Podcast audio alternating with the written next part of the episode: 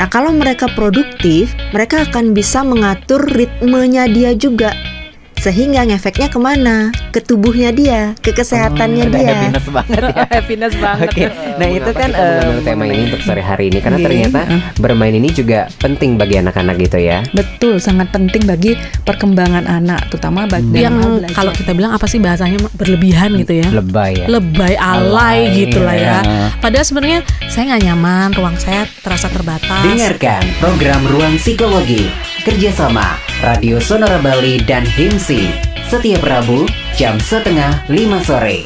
Hanya di Sonora Bali FM apa Top Kompas Gramedia Radio Network. Masih di Ngopi Seri Ngobrol Happy Seri-Seri. Dan seperti biasa kalau sudah Rabu nih Sahabat Sonora Jam setengah lima kita akan uh, ikuti Ataupun di segmen Ruang Psikologi. Dan tentunya sore hari ini saya tidak sendiri Saya sudah tersambung via telepon Sahabat Sonora. Akan kita ajak ngobrol nih Kurang lebih tentunya 40 menit ke depan ini tentang pertolongan pertama pada burnout sahabat Sonora mungkin beberapa dari Anda sedang mengalaminya atau ada rekan-rekan Anda yang mengalaminya kita akan obrolin nih sore hari ini di sesi ruang psikologi sekarang saya sapa langsung yang sudah tersambung untuk sore hari ini sahabat Sonora bersama Stefani Kartika Bintang MPSI Psikolog selamat sore Kak Stefani Halo, selamat sore semuanya. Apa kabar? Sehat ya? Sehat, semoga juga semuanya sehat-sehat ya. Oke, ini saya panggilnya Kak Stefani atau Kak Kartika atau Kak Bintang nih biar nggak salah panggil saya nih. ya, biasanya sih dipanggilnya Bintang. Oh, Kak Bintang. Oke, Kak Bintang, kita akan ngobrolin ini yeah. tentang pertolongan pertama pada burnout. Mungkin ini banyak dialami oleh masyarakat, terutama para uh, anak muda juga uh, para kaum milenials gitu ya, Kak uh, Bintang ya. Ini sebelum kita membahas lebih lanjut pertolongan pertama pada burnout ini, mungkin bisa diceritakan ataupun dikasih tahu nih kepada kita semua sebenarnya burnout itu apa sih Kak Bintang? Oke, baik. Uh, jadi sebenarnya benar uh, burnout itu bisa dialami oleh siapa saja ya. Kadang uh, ditemui bisa di mahasiswa atau bahkan remaja atau disebut dengan academic burnout. Atau kalau misalkan ditemui uh, untuk para pekerja itu uh, job burnout kayak gitu. Ada juga bahkan kepada para orang tua yang sedang mengasuh anak itu parenting burnout. Jadi berbagai macam tergantung dari sumber burnout itu sendiri. Mungkin sebelum kita ngomongin burnout itu apa dan teman-teman di sini juga uh, pada sudah tahu juga uh, burnout, tapi ada baiknya kita refreshing untuk menyamakan persepsi gitu ya. Hmm. Nah, burnout itu uh, pertama kali se sebenarnya sudah ditemukan atau istilahnya sudah disampaikan uh, dari tahun 1970 ya salah satu pionirnya yaitu Herbert uh, von der Berger. Dan uh, saat ini pun masih diteliti uh, burnout itu. Kalau burnout uh, ini sebenarnya tidak ada istilah yang pakem pasti seperti apa karena banyak sekali peneliti yang menyampaikan definisinya dalam berbagai macam persepsi mereka masing-masing. Saya hanya mencoba untuk um, menyimpulkan gitu ya, kalau burnout itu adalah kondisi psikologis yang disebabkan oleh adanya rasa kelelahan yang berkepanjangan baik secara fisik, mental maupun emosional. Jadi seperti itu burnout. Uh, namun di sisi lain uh, ada juga salah satu pionir burnout itu menyebutkan uh, ada tiga dimensi yang membangun burnout itu sendiri hmm. yang disebutkan oleh Christina Maslah. Jadi uh, yang pertama itu adalah kondisi exhaustion atau uh, kondisi di mana ditandai dengan kelelahan yang berkepanjangan. Jadi hmm. baik secara fisik, mental maupun emosional. Jadi uh, seseorang itu tidak mampu menyelesaikan masalahnya, namun tetap lelah gitu hmm. sudah istirahat yang cukup tapi masih tetap low energi dan melakukan aktivitas tapi tetap saja masih kelelahan. Hmm. Jadi uh, kelelahan walaupun sudah istirahat ini susah baliknya lagi seperti lelah pada umumnya yang normalnya gitu. Kalau misalkan orang normal yang lelah itu kan setelah udah istirahat yang cukup, sudah cukup recharging, dia sudah balik lagi gitu kondisinya. Hmm seperti sedia kala gitu. Hmm. Jadi tidak jarang uh, kondisi kelelahan ini itu berefek pada fisiknya juga gitu. Jadi uh, ke asam lambung yang kumat atau mungkin menjadi mual gitu kan sampai berakibat ke gangguan pencernaan seperti itu. Jadi ada efeknya ke fisik juga selain secara uh, emosionalnya gitu. Nah, bahkan efeknya um, kelelahan ini ada juga menyampaikan bahwa ada kelelahan kronis yang menyertai. Jadi kelelahannya bisa terjadi sepanjang waktu gitu. Hmm. Dan diiringi juga dengan susah tidur. Hmm. Dan perlahan-perlahan jadinya juga menjadi uh, kurang nafsu makan. Nah, hmm. ini yang cukup membahayakan kalau tidak ditanggulangi kemudian uh, mulai cuek gitu tidak peduli dengan keadaan dirinya sendiri seperti tadi tidur itu juga hanya sekedarnya saja gitu yang harusnya mungkin uh, 7 sampai 8 jam tapi dia hanya 3 jam 4 jam hanya sekedar tidur gitu jadi tidur hanya sebagai formalitasnya saja bahkan makan pun mungkin tidak diperdulikan asupan yang dimakan yang penting makan aja mau junk food mau hanya sekedar karbo aja jadi asupan lainnya uh, tidak diperdulikan seperti itu. Nah, hmm. sedangkan yang kedua, dimensi yang kedua ini gitu ya, itu adalah cynicism. Jadi cynicism ini uh, ditandai dengan mulai ada kondisi uh, sinis gitu, cenderung menarik diri dari dalam lingkungan kerja misalkan contohnya, bahkan juga mulai dingin gitu, jadi menjaga jarak dengan tidak ingin terlalu terlibat dengan lingkungan sekitarnya gitu ya. Hmm. Jadi ketika menarik diri ini lingkungan sekitar juga mulai menyadari ini kenapa ya? Ini teman saya kok mulai nggak mau ikut uh, misalkan diajak hangout ke mana yang biasanya mau mau aja seperti itu. Juga mulai ditandai dengan seperti itu. Kemudian sistem ini juga uh, cara untuk menghindar dari rasa kecewa gitu. Karena dia ngerasa kayak udah deh daripada hangout sama temen ngerasa nggak enjoy udah nggak usah aja. Jadi menarik diri seperti itu. Hmm. dan perilaku negatif ini itu hmm, dapat memberikan dampak yang serius pada efektivitas kerja gitu. Karena uh, mulai timbul mindset-mindset negatif dalam uh, kepalanya gitu terhadap orang lain di sekitar. Bahkan tidak jarang emosinya itu mulai tidak stabil.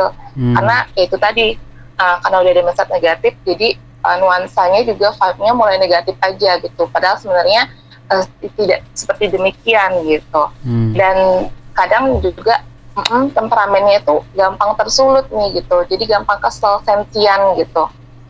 Dan juga di sini uh, seringnya adalah dia tidak optimal dalam mengerjakan pekerjaan yang harusnya menjadi bagiannya dia. Gitu baik itu tadi kayak di sekolah misalkan uh, kerjaannya ada tugas tapi tidak bisa diselesaikan kalau ada PR atau misalkan ada pekerjaan di kantor gitu yang harusnya bisa tercurah 100% dia mungkin optimalnya hanya bisa 75% aja atau hanya setengahnya saja seperti itu. Hmm. Kemudian yang terakhir, dimensi yang terakhir adalah ineffectiveness atau sebenarnya juga disebut dengan inefficacy. Jadi di sini ditandai dengan perasaan yang mulai tidak berdaya, merasa semua tugas yang diberikan itu kayak berat, beban banget gitu. Jadi uh, cenderung mengembangkan rasa tidak mampu, nggak pede gitu pada dirinya sendiri. Bahkan uh, semua pekerjaan tuh rasanya kayak sulit gitu. Jadi sudah mulai tidak ada percaya diri, kemudian juga konsentrasi mulai menurun seperti itu ya. Dan uh, lama-lama produktivitas kerja juga apa pun yang dikerjakan kan jadinya tidak fokus mengerjakannya. Hmm. Nah, dan dalamnya itu juga selalu merasa ada aku kayaknya bakal gagal dan ngerjain ini nggak oke okay deh gitu. Padahal belum dikerjakan, baru hanya di pikirannya aja gitu. Kemudian uh, bahkan kalaupun mencapai suatu keberhasilan sekalipun dia merasa masih belum berhasil gitu feelingnya jadi down aja terus dan berpanjangan jadi merasa tidak berharga gitu hmm. dan uh, inefficacy ini juga ditandai dengan mulai sering rasa putus asa gitu ketika mulai melakukan apa pun mulai lebih dulu udah ada feeling kayaknya nggak akan berhasil deh seperti itu hmm. jadi makanya harus mulai diwaspadai gitu ya dari uh, tiga dimensi yang tadi disebutkan ini gitu Oh, Oke, okay. baik. Berarti ini uh, boleh dikatakan tiga dimensi ini yang sangat uh, terasa seperti itu, ataupun kalau sebagai orang terdekat akan merasakannya seperti itu ya, Kak Bintang ya? Hmm, betul betul. Berarti boleh dikatakan kalau misalnya uh, mengalami hal-hal seperti yang tiga dimensi tadi sebutkan Kak Bintang ini, apa kita bisa menyimpulkan bahwa seseorang tersebut mengalami burnout atau mungkin apakah orang yang mengalami burnout itu sadar dirinya itu berada di fase itu atau seperti apa Kak Bintang? Oke, okay, baik. Biasanya banyak orang yang menganggap ini hanya lelah biasa. Hmm. Atau uh, sebenarnya itu lagi tujuannya kita share di sini supaya menumbuhkan awareness dari teman-teman bahwa oh sepertinya ini aku uh, bukan hanya stres saja atau bukan hanya lelah biasa gitu. Dan sepertinya penting untuk jangan melakukan self diagnose gitu ya, mendiagnos diri sendiri karena kan kita kadang udah punya smartphone uh, searching aja ciri-cirinya gitu kan. Oh ternyata Hmm. aku burnout nih, oh ternyata aku gini atau apa gitu. Tapi lebih baik dikonsultasikan kayak gitu. Karena walaupun burnout sendiri itu juga penanganannya pasti akan berbeda gitu. Hmm. Jadi tidak boleh kita melakukan uh, misalkan self healing sendiri, gitu kan. itu sebenarnya tidak dianjurkan gitu, karena belum tentu uh, penanganannya harus hanya dengan self healing saja seperti itu. Jadi Hmm. harus harus dilakukan asesmen lebih lanjut lagi dan itu ditangani oleh tenaga profesional seperti itu. Oke, mungkin nanti eh, di sesi selanjutnya kita akan membahas itu ya Kak Bintang ya. Karena banyak sekali zaman sekarang kan banyak ya bilang self healing padahal belum tentu itu yang terbaik yang dilakukan untuk dirinya seperti itu ya. Iya betul. Oke, nah nanti kita akan lanjut lagi nih Kak Bintang di sesi selanjutnya mengenai eh, apa sih sebenarnya faktor yang mempengaruhi burnout ini. Kita jeda dulu ya Kak Bintang ya. Oke. Oke, sahabat Sonora, nanti kita lanjut lagi ngobrolin tentang burnout ini dan tentunya nanti di sesi selanjutnya kita akan membahas tentang eh, faktor mempengaruhi burnout ini, sahabat Sonora. Tetap di ngopi sore di sesi ruang psikologi kita kembali setelah beberapa jeda berikut ini. Sekarang dengerin Sonora Bali tidak hanya via FM radio, tapi juga streaming nonstop 24 jam di www.sonorabali.com, sonora.id, bit.ly slash streaming KG Radio. Atau Anda kelewatan obrolan-obrolan yang menginspirasi dan mengedukasi seperti obrolan kesehatan, psikologi, remaja, dan lain sebagainya, serta informasi-informasi terupdate seputar Bali, nasional, sport, internasional, Anda bisa mendengarkan via podcast Sonora Bali 98,9 FM di Spotify. Bagi Anda yang suka membaca, bisa juga kunjungi website kami www.sonorabali.com atau sonora.id. Biar lebih dekat, follow sosial media kami, Twitter, Instagram, at Sonora Bali FM, Facebook fanpage Sonora Bali 98,9 FM. Dan jangan lupa subscribe our YouTube channel Sonora Bali Official. Masih di Ngopi Sore Ngobrol Happy Sore-sore di sesi ruang psikologi. Kita masih membahas burnout sahabat Sonora tentunya di sore hari ini masih bersama Kak Stefani Kartika Bintang MPSI Psikolog. Dan tadi sudah dijelaskan nih sahabat Sonora sebenarnya burnout itu apa sih? Terus ada tiga dimensi seperti itu untuk burnout ini. Dan sekarang mungkin yang jadi pertanyaan kenapa seseorang ini bisa mengalami burnout? Kenapa hanya orang-orang tertentu tidak semua orang atau ada yang tingkat burnoutnya parah atau tidak sebenarnya Kak Bintang apa sih faktor yang mempengaruhi burnout eh, terhadap seseorang ini? Ah, Oke, jadi sebenarnya penyebabnya itu multifaktor ya, Hmm. dan penelitian saat ini juga masih terus berlanjut gitu. Apa saja sih sebenarnya faktor-faktor yang mempengaruhi burnout? Ah, sebenarnya kalau dari hasil penelitian nih lebih banyak itu yang paling tinggi adalah ah, terkait dengan tekanan terkait dengan pekerjaan gitu Hmm. misalkan di sini. Jadi misalkan kemampuan orang yang ah, tidak semua orang menganggap misalkan ada diberikan tambahan pekerjaan atau beban kerja seperti itu itu dianggap sebagai uh, suatu masalah gitu. Tapi ada juga orang yang diberikan uh, tambahan pekerjaan itu menganggapnya sebagai tantangan kerja gitu. Hmm. nah itu kan berhubungan juga dengan kepribadian orang pada masing-masing gitu ya. Tipikalnya ada orang yang sukanya rutinitas yang sudah nih SOP-nya itu aja ngikut gitu kan. Hmm. kalau misalkan ada perubahan sedikit saja itu udah mulai merasa bahwa aduh kok eh, gini ya mulai sudah stressful mengalaminya padahal sebenarnya eh, tidak demikian gitu. Tapi kalau ada orang yang menganggap ada eh, beban tambahan itu malahan sebagai tantangan ingin ditaklukkan gitu. Jadi ada masa tantangan dan eh, sepertinya ini eh, ada kepuasan tersendiri kalau berhasil mencapainya gitu. Jadi balik lagi ke pribadi orang masing-masing. Kemudian ada juga bagaimana seseorang melakukan stress manajemennya seperti yang tadi.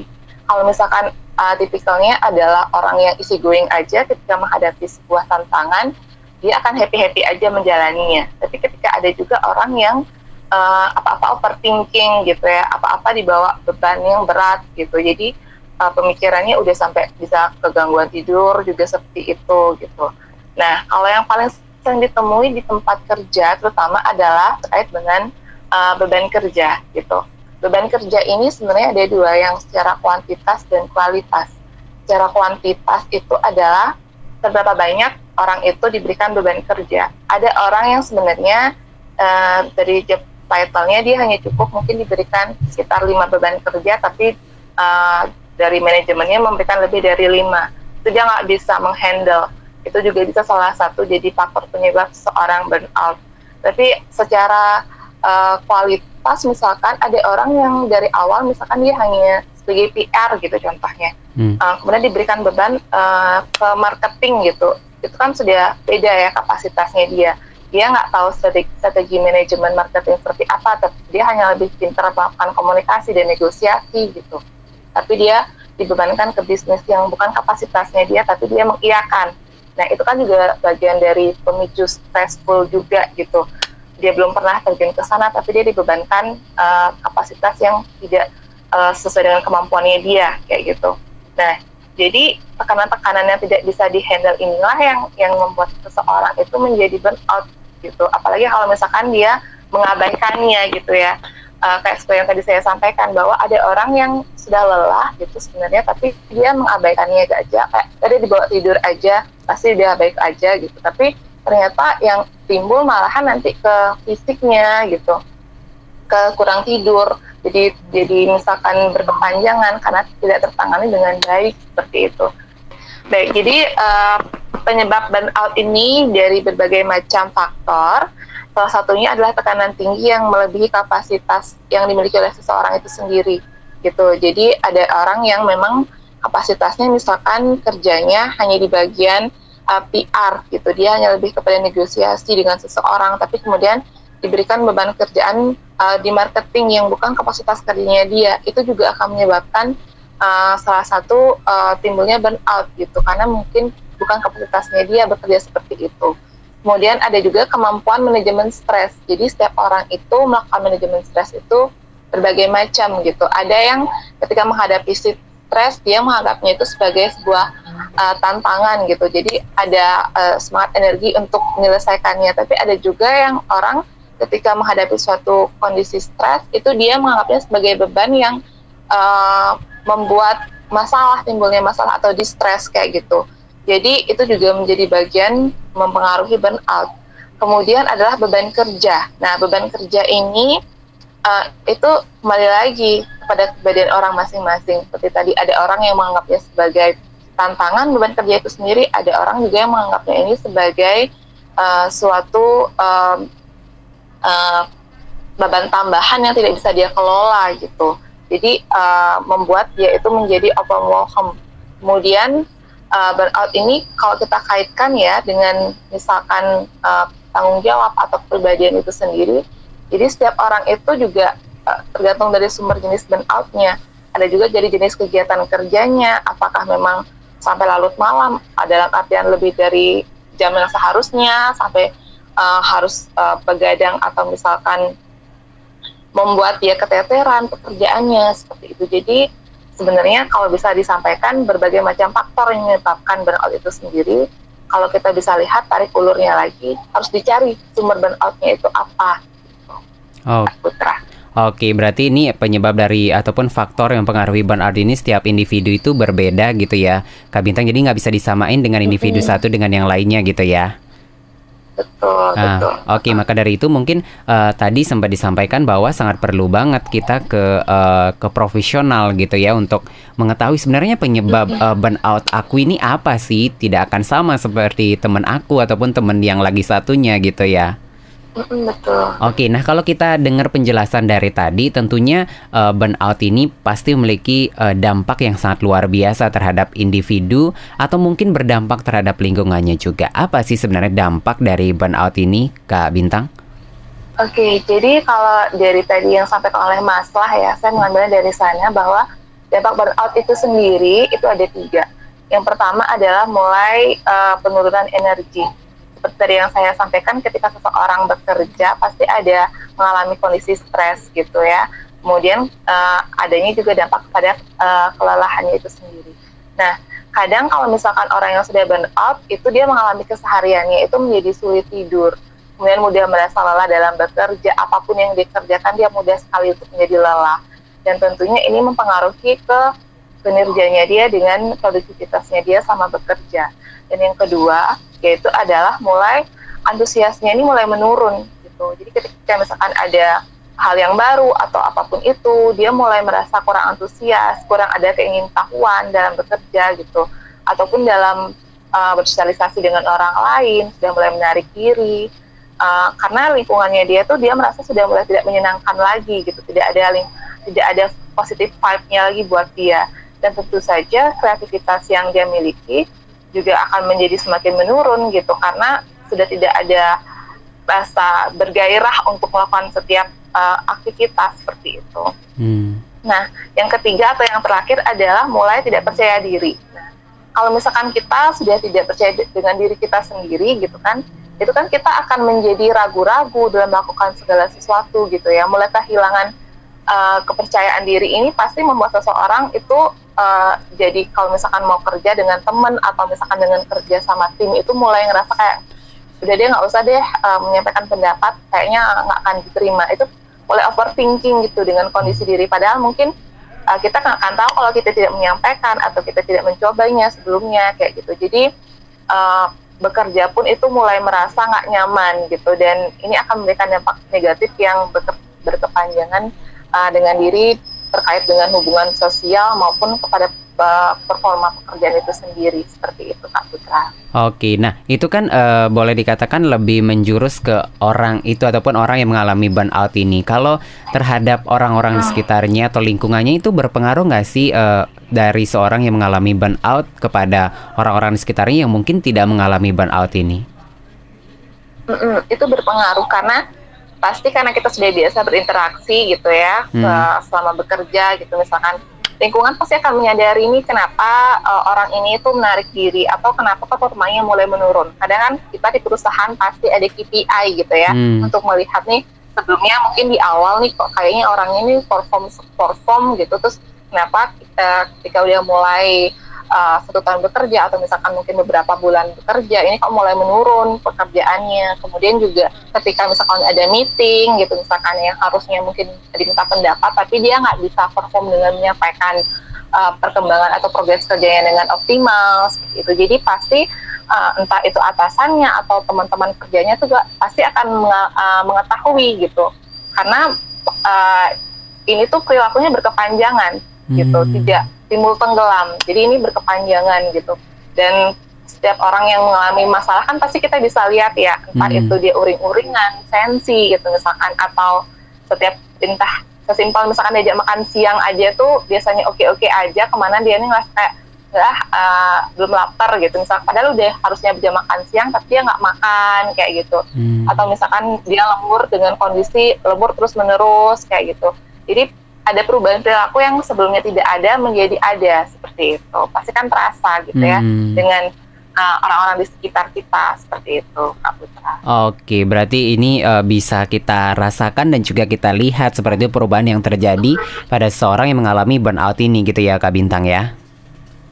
Iya betul. Oke, nanti di sesi selanjutnya ini sangat menarik untuk kita bahas bagaimana nih pertolongan pertama untuk mencegah atau mengurangi burnout ini. Kita akan kembali setelah berapa jeda sahabat Sonora tetap di Ngopi Sore di sesi Ruang Psikologi. Sekarang dengerin Sonora Bali tidak hanya via FM radio, tapi juga streaming nonstop 24 jam di www.sonorabali.com, sonora.id, bit.ly slash streaming KG Radio atau Anda kelewatan obrolan-obrolan yang menginspirasi dan mengedukasi seperti obrolan kesehatan, psikologi, remaja, dan lain sebagainya serta informasi-informasi terupdate seputar Bali, nasional, sport, internasional Anda bisa mendengarkan via podcast Sonora Bali 98,9 FM di Spotify. Bagi Anda yang suka membaca, bisa juga kunjungi website kami www.sonorabali.com atau sonora.id. Biar lebih dekat, follow sosial media kami, Twitter, Instagram, at Sonora Bali FM, Facebook fanpage Sonora Bali 98,9 FM. Dan jangan lupa subscribe our YouTube channel Sonora Bali Official. Masih di Ngopi Sore di sesi Ruang Psikologi untuk sore hari ini sahabat Sonora kita masih membahas burnout tentunya sore hari ini dan sangat menarik karena tidak bisa dibungkiri banyak orang mengalami ini. Mungkin banyak juga yang tidak menyadari kalau sedang mengalami burnout ini. Kita masih bersama Kak Stefani Kartika Bintang MPSI Psikolog yang kita akan lanjutkan lagi pembahasan kita sore hari ini di sesi terakhir yang Pastinya semua orang menunggu-nunggu dari tadi ataupun sahabat sonora, waduh dari tadi udah mendengarkan kayak ini ciri-ciri udah masuk ke aku nih, udah mulai ke fase-fase burnout gitu ya. Gimana sih pertolongan pertama mencegah itu lebih penting atau mungkin sudah mengalami setidaknya itu mengurangi yang namanya burnout. Seperti apa Kak Bintang? Oke, baik. Jadi kita akan membahasnya dari dua sisi ya, dari untuk diri sendiri dan juga uh, bantuan dari eksternal atau di luar dari diri sendiri. Yang pertama, untuk diri sendiri itu adalah body scanning. Nah, kenapa kita perlu untuk mencek diri kita sendiri gitu ya dalam artian nih membersihkan kondisi fisik kita, apakah ada yang sakit atau tidak. Nah, uh, kita mencobanya dengan cara coba rasakan tubuh gitu. Seberapa uh, kita biasanya tuh uh, berkomunikasi dengan diri sendiri. Kadang kan jarang ya ada orang yang benar-benar intent mau komunikasi dengan dirinya sendiri. Lebih sering mengabaikan. Padahal sebenarnya tubuh itu sudah mewarning, memberikan sinyal ke kita, aku lelah loh sebenarnya gitu. Hmm. Tapi kita sering mengabaikan. Nah, caranya adalah mungkin luangkan waktu sedikit, nggak harus cuti sih ya. Jadi sebentar aja gitu. Uh, kita misalkan duduk atau misalkan bisa juga berdiri, coba rasakan dari atas dari kepala kita sampai ke ujung kaki Caranya adalah teman-teman bisa pegang uh, kepala teman-teman, kemudian ditekan-tekan, dirasakan apakah ada sakitkah di kepala, kemudian turun ke bawah uh, sampai menuju ke leher, apakah ada ada otot yang tegang di sana. Kalau misalkan bagian kepala biasanya kalau banyak orang yang lama duduk gitu, misalkan di, ditekan dirasakan apakah ada tension di sana kayak gitu.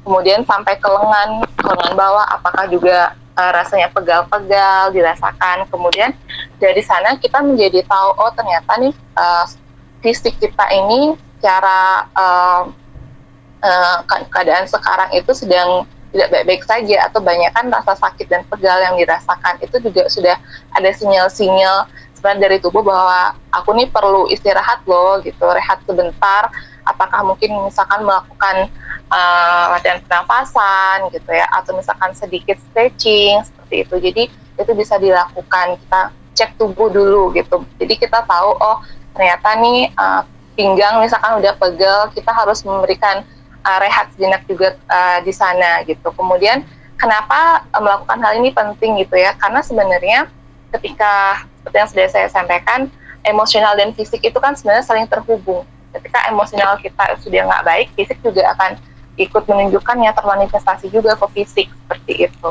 Kemudian yang kedua adalah emotional scanning. Jadi di sini kita harus mengenali atau mengakui apa yang kita rasakan. Kadang kalau misalkan kita uh, mengalami suatu kondisi yang kurang menyenangkan atau misalkan uh, hal yang menurut kita itu uh, kurang nyaman untuk kita, kita sering mengabaikan, kita sering denial gitu. Dalam artian kita menolak bahwa ah, enggak kok, aku tadi gagal, tapi aku biasa aja kok gitu misalkan. Itu kita mengabaikan. Padahal sebenarnya nggak apa-apa diakui aja. Oh ternyata tadi aku gagal aku kecewa uh, ya udah pelan-pelan aja dirasain nggak apa-apa gitu jadi kita harus mengakui apa yang kita rasakan memberikan naming gitu dengan emosi yang kita rasakan oh ternyata kejadian tadi bikin aku sedih oh ternyata aku marah nih tadi dibentak oleh atasan gitu jadi kita kita akui aja perasaan yang ada itu. Jangan di uh, reject atau di, di, di, di deny gitu di denial kan dalam artian nggak kok aku nggak apa aku strong aku kuat. Gitu. padahal sebenarnya perasaan kita tidak seperti itu gitu. Karena uh, dari pengalaman yang tadi sudah kita rasakan itu jadi kita bisa merefleksikan diri bahwa oh ternyata tadi kalau dari ke belakang kejadian itu bikin perasaan aku seperti ini. Jadi kita juga tahu sumber penyebab burnout kita itu uh, kondisi kejadian apa seperti itu kemudian yang ketiga adalah istirahat yang cukup. Nah istirahat yang cukup ini setiap orang berbeda-beda.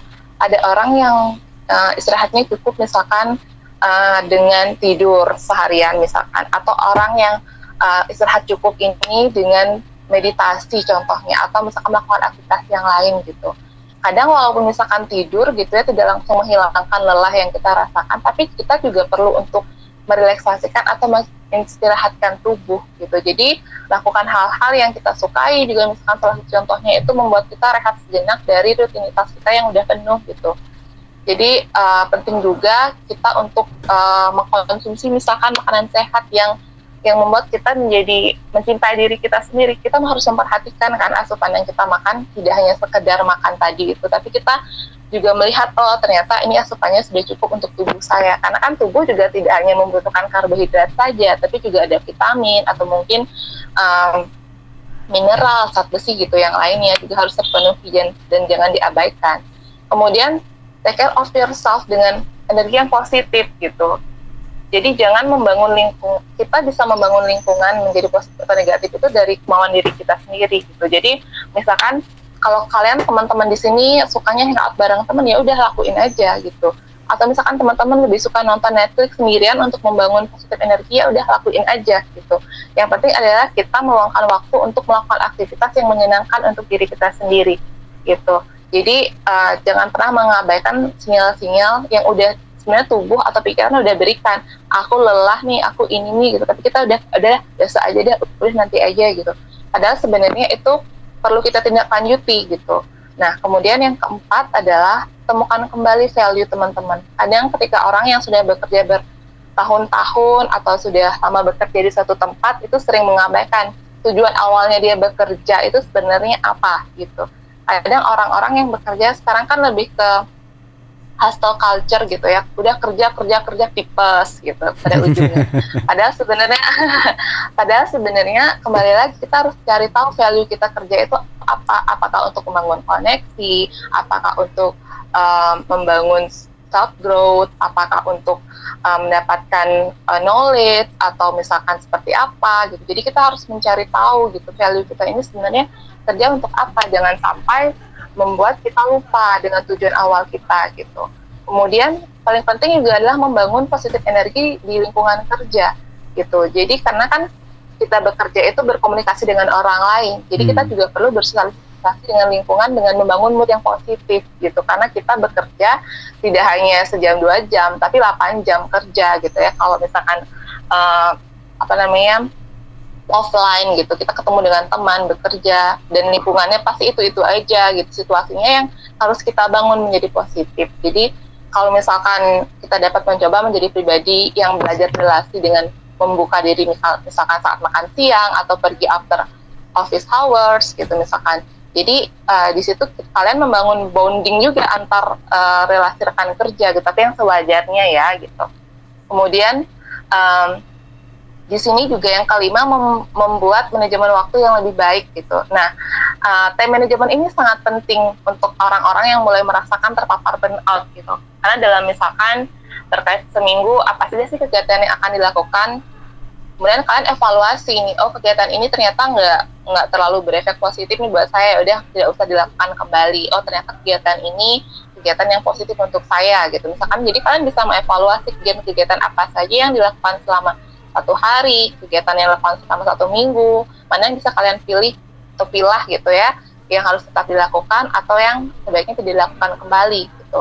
Misalkan seperti, oh ini ternyata cuma nambahin beban kerja saya aja nih gitu, jadi nggak cocok sesuai dengan apa yang seharusnya saya kerjakan gitu. Bisa, bisa dievaluasi karena kan juga bagian dari manajemen perusahaan juga gitu ya mengevaluasi kinerja karyawannya bahwa oh ini ternyata uh, work overload nih karyawan saya mengajarkan pekerjaan ini gitu dan kamu kalian juga punya hak untuk menyatakan itu ke atasan gitu bahwa hmm. sepertinya saya sudah nggak bisa nih pak untuk mengemban beban yang pekerjaan ini gitu jadi harus dikomunikasikan juga gitu pada atasan sesuai dengan kapasitas diri masing-masing. Nah dan yang terakhir ini adalah mengekspresikan perasaan gitu, expressing your feeling. Jadi uh, penting sekali untuk kita menceritakan uh, situasi yang sedang kita alami. Bisa dengan misalkan teman, pasangan atau mungkin kalau misalkan lebih suka sendiri dengan journaling juga bisa gitu ya menulis diary gitu. Ekspresiin aja apa yang dirasakan gitu. Karena kalau misalkan di psikologi itu juga ada namanya uh, self talk gitu. Ngomong aja dengan diri sendiri. Bagian dari katarsis sebenarnya namanya. Apa pun yang dirasakan ya udah diomongin aja diceritain entah itu sama cermin atau ngomong sendiri aja gitu. Aduh hari ini nih aku bete banget sama teman aku karena dia gini gini gini gini gitu. Misalkan ya udah diomongin aja apa yang dirasakan disampaikan gitu. Karena terkadang mm, kalau misalkan kita ngomong sama orang lain gitu itu sebenarnya juga membuka jalan untuk kita menjadi lebih self awareness gitu. Seperti yang tadi saya sampaikan. Ketika misalkan kita itu tipikalnya ngobrol gitu sama orang ketika menghadapi suatu masalah jadi orang lain itu juga bisa memberikan masukan kayak iya sih benar. Kamu uh, kayaknya udah nggak ini deh nggak uh, konsen lagi kalau diajak ngomong nggak nyambung kayak gitu misalkan. Atau kamu nih kayaknya uh, kurang tidur deh mata pandang kamu udah kelihatan banget gitu misalkan. Itu kan kalau kita ngobrol sama orang lain orang lain juga akan memberikan kita feedback bahwa kondisi kamu benar-benar nggak baik-baik aja sih kelihatan hmm. dari situasi kamu sikap kamu kayak gitu. Jadi itu juga membangun self awareness kita juga bahwa oh benar ya ternyata gitu. Dan kapan saatnya kita berhenti dan kapan saat kita berlari itu itu apa ya kita bekerja tapi kita tidak harus setiap hari berlari gitu tapi kita juga penting untuk mengambil jeda narik nafas untuk uh, siap lari lagi gitu jadi tidak harus kita setiap hari berlari gitu ya kerja kerja kerja nanti ujung-ujungnya tipes hmm. seperti itu uh -uh. nah kemudian itu tadi dari sisi internal kalau dari sisi eksternal seperti yang tadi saya sampaikan bahwa sebenarnya lingkungan kerja atau misalkan lingkungan keluarga sendiri itu sebenarnya juga sangat membantu seseorang untuk uh, menyampaikan uh, membantu mereka untuk menyadari mereka mengalami burnout gitu membangun self awareness paling penting adalah memberikan dukungan sosial gitu. Jadi misalkan dari atasan seperti tadi ketika misalkan uh, evaluasi KPI gitu ya uh, atau kinerja gitu kalau di sini ada yang atau KPI uh, ternyata nggak perform nih karyawannya. Jadi atasan juga harus punya sense untuk mengetahui kondisi karyawannya juga. Oh mulai menurun nih kenapa, dievaluasi seperti itu dan diberikan dukungan. Apakah yang harusnya diberikan oleh manajemen? Apakah mungkin uh, kebijakan yang harus uh, meringankan ada konselor kah di perusahaan atau terkait dengan uh, preventif dan kuratifnya seperti apa yang harus dirancang seperti itu? Apakah mungkin setiap bulan sekali ada memberikan psikoedukasi dengan webinar kah dari profesional seperti apa kayak gitu contohnya. Kemudian kalau dukungan sosial dari keluarga itu tadi, misalkan uh, kalau memang sudah ada yang bekerja gitu ya, kemudian punya anak misalkan contohnya, itu penting sekali dukungan sosial dari pasangan untuk kalian bekerja sama gitu dalam urusan rumah tangga kah atau melakukan parenting pada anak supaya tidak bebannya di satu pihak saja gitu karena penting sekarang kita untuk saling sharing tidak hanya sharing cinta dan uh, pendapatan tapi juga sharing beban tanggung jawab seperti itu ya Kak Putra. Oke, wah ini udah lengkap sekali nih Kak Bintang ya membahas tentang burnout ini. Mungkin sebagai uh, penutup sesi ruang psikologi tentang pertolongan pertama pada burnout ini, Kak Bintang apa yang ingin disampaikan buat sahabat sonora yang lagi dengerin untuk sore hari ini? Oke, teman-teman paling penting adalah teman-teman untuk uh, mengetahui kondisi teman-teman terlebih dahulu gitu ya. Tadi seperti sudah saya sampaikan dengan melakukan enam upaya pencegahan atau emergency kit yang tadi gitu ya. Kemudian juga teman-teman paling penting adalah perlu melakukan batasan mengenai uh, pekerjaan teman-teman dan diri teman-teman. Bedakan antara our work self dengan our self gitu. Bahwa jangan sampai mencampur adukan. Karena terkadang nih uh, apalagi orang-orang yang masih WFH gitu ya itu hmm. udah kadang nggak ada um, barrier gitu yang jelas antara kapan waktunya dia bekerja dengan waktu dia untuk keluarga atau dirinya sendiri gitu. Jadi itu harus dibangun penting untuk membangun barrier. Kemudian uh, yang kedua adalah cara mengatasi burnout ini sebenarnya dengan mencari sumbernya itu di mana gitu. Yang tadi sumbernya itu apakah memang dari sebuah kejadian yang memicu sehingga akhirnya berkepanjangan atau misalkan ada persoalan-persoalan yang belum terselesaikan misalkan seperti itu. Dan yang paling terpenting adalah jangan melakukan self diagnose gitu. Hmm. Yang paling penting sekarang ini adalah membangun self awareness tadi seperti yang sudah saya sampaikan. Itu teman-teman bisa membangun self awareness oh ternyata saya begini-begini gitu. Jadi teman-teman lebih ada uh, apa ya um, awareness terhadap diri. Kapan teman-teman harus mungkin jeda, teman-teman kapan harus mungkin harus konsultasi kepada profesional untuk membutuhkan bantuan seperti itu. Jadi uh, menghubungi bantuan profesional itu apabila dirasakan kondisi yang dialami ini sudah semakin tidak tertangani uh, itu paling penting sebenarnya Kak Putra. Oke, baik terima kasih Kak Stefani Kartika Bintang MPSI Psikolog sudah berbagi di sore hari ini tentang pertolongan pertama pada burnout. Mudah-mudahan lagi kesempatan kita bisa ngobrol ya Kak Bintang ya. Iya. Oke, selamat sore. Selamat sore, sehat semua. Nah, kalau mereka produktif, mereka akan bisa mengatur ritmenya dia juga.